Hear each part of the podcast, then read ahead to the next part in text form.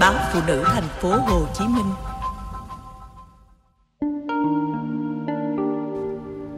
Kể về một sức mạnh vô kể.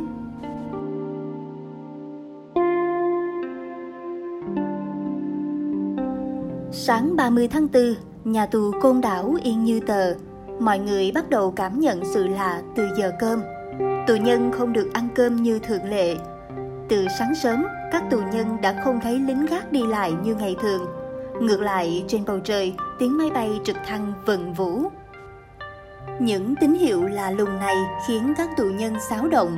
Trước đó, họ vừa trải qua những ngày sinh tử.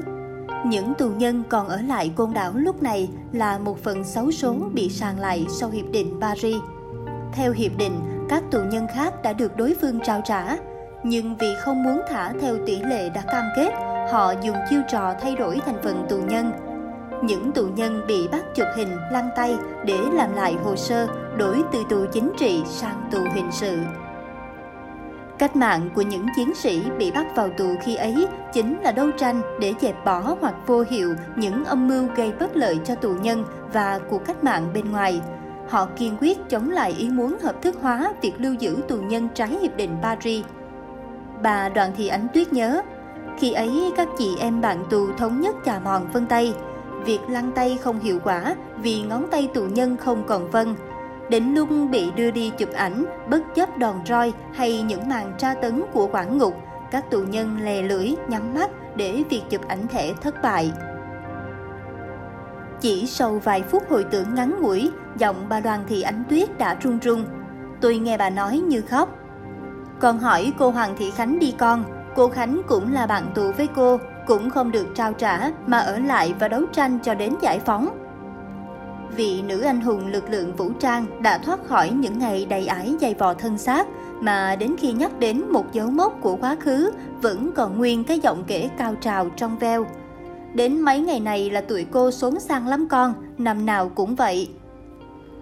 Mấy ngày này là mấy ngày mà 5 giờ sáng quản ngục mở đài cho tù nhân nghe, nói mấy bà thắng rồi. Trên đài, ông Trần Văn Trà đọc thiết quân luật dành cho Sài Gòn.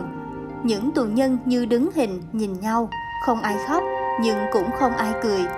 Trước đó, chị bộ bí mật trong tù đã trao đổi những thông tin ít ỏi về cuộc tổng tiến công của quân giải phóng. Họ đã biết những tín hiệu khả quan.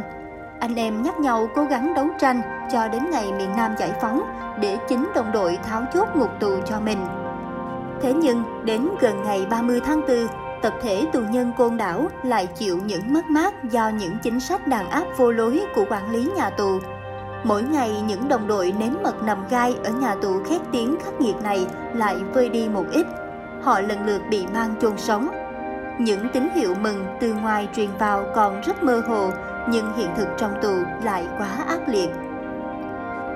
Đêm 30 tháng 4, cả nhà tù Côn Đảo đã liên tục truyền tin thống nhất. Nhiều người nhận được lệnh phá chuồng cọp, yêu cầu quản ngục giao nộp chìa khóa để mở cửa. Tụi cô đặt niềm tin vào cuộc tổng tiến công của đồng đội bên ngoài, nhưng dù có hy vọng nhiều đến mấy, cũng dự đoán chắc phải còn lâu lắm, phải mất mát nhiều lắm mới giành được độc lập. Vậy nên đến lúc được tin giải phóng, không ai cười vì không thể tin nổi. Ngay sau phút đứng hình là những tiếng la hét ầm trời côn đảo. Hơn 4.000 tù nhân được tự do sau hàng ngàn ngày đầy ải.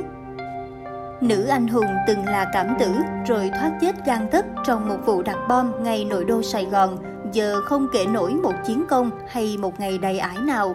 Bà chỉ nói về niềm tin.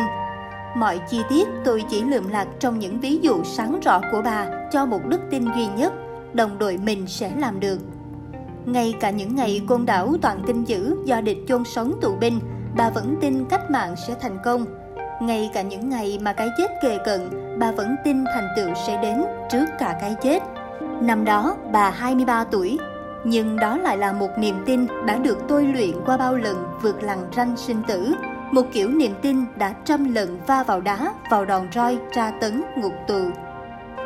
Bà nói vội những hồi ức côn đảo trong cái giờ đang quýnh quán lo cơm nước, rồi dặn tôi, con nhớ gọi cô Khánh nhà con, mấy chuyện vậy mình phải kể để giới trẻ bây giờ hiểu được sức mạnh của niềm tin. Nói rồi bà cướp máy. Người nữ đồng đội mà bà dặn tôi gọi điện có lẽ cũng bận biệu đời thường nên không bắt máy. Nhưng chỉ cần đối diện với một gương mặt, nghe một giọng nói trong số hàng ngàn gương mặt giọng nói nọ, người ta đã có được sự mãnh liệt vô kể của niềm tin.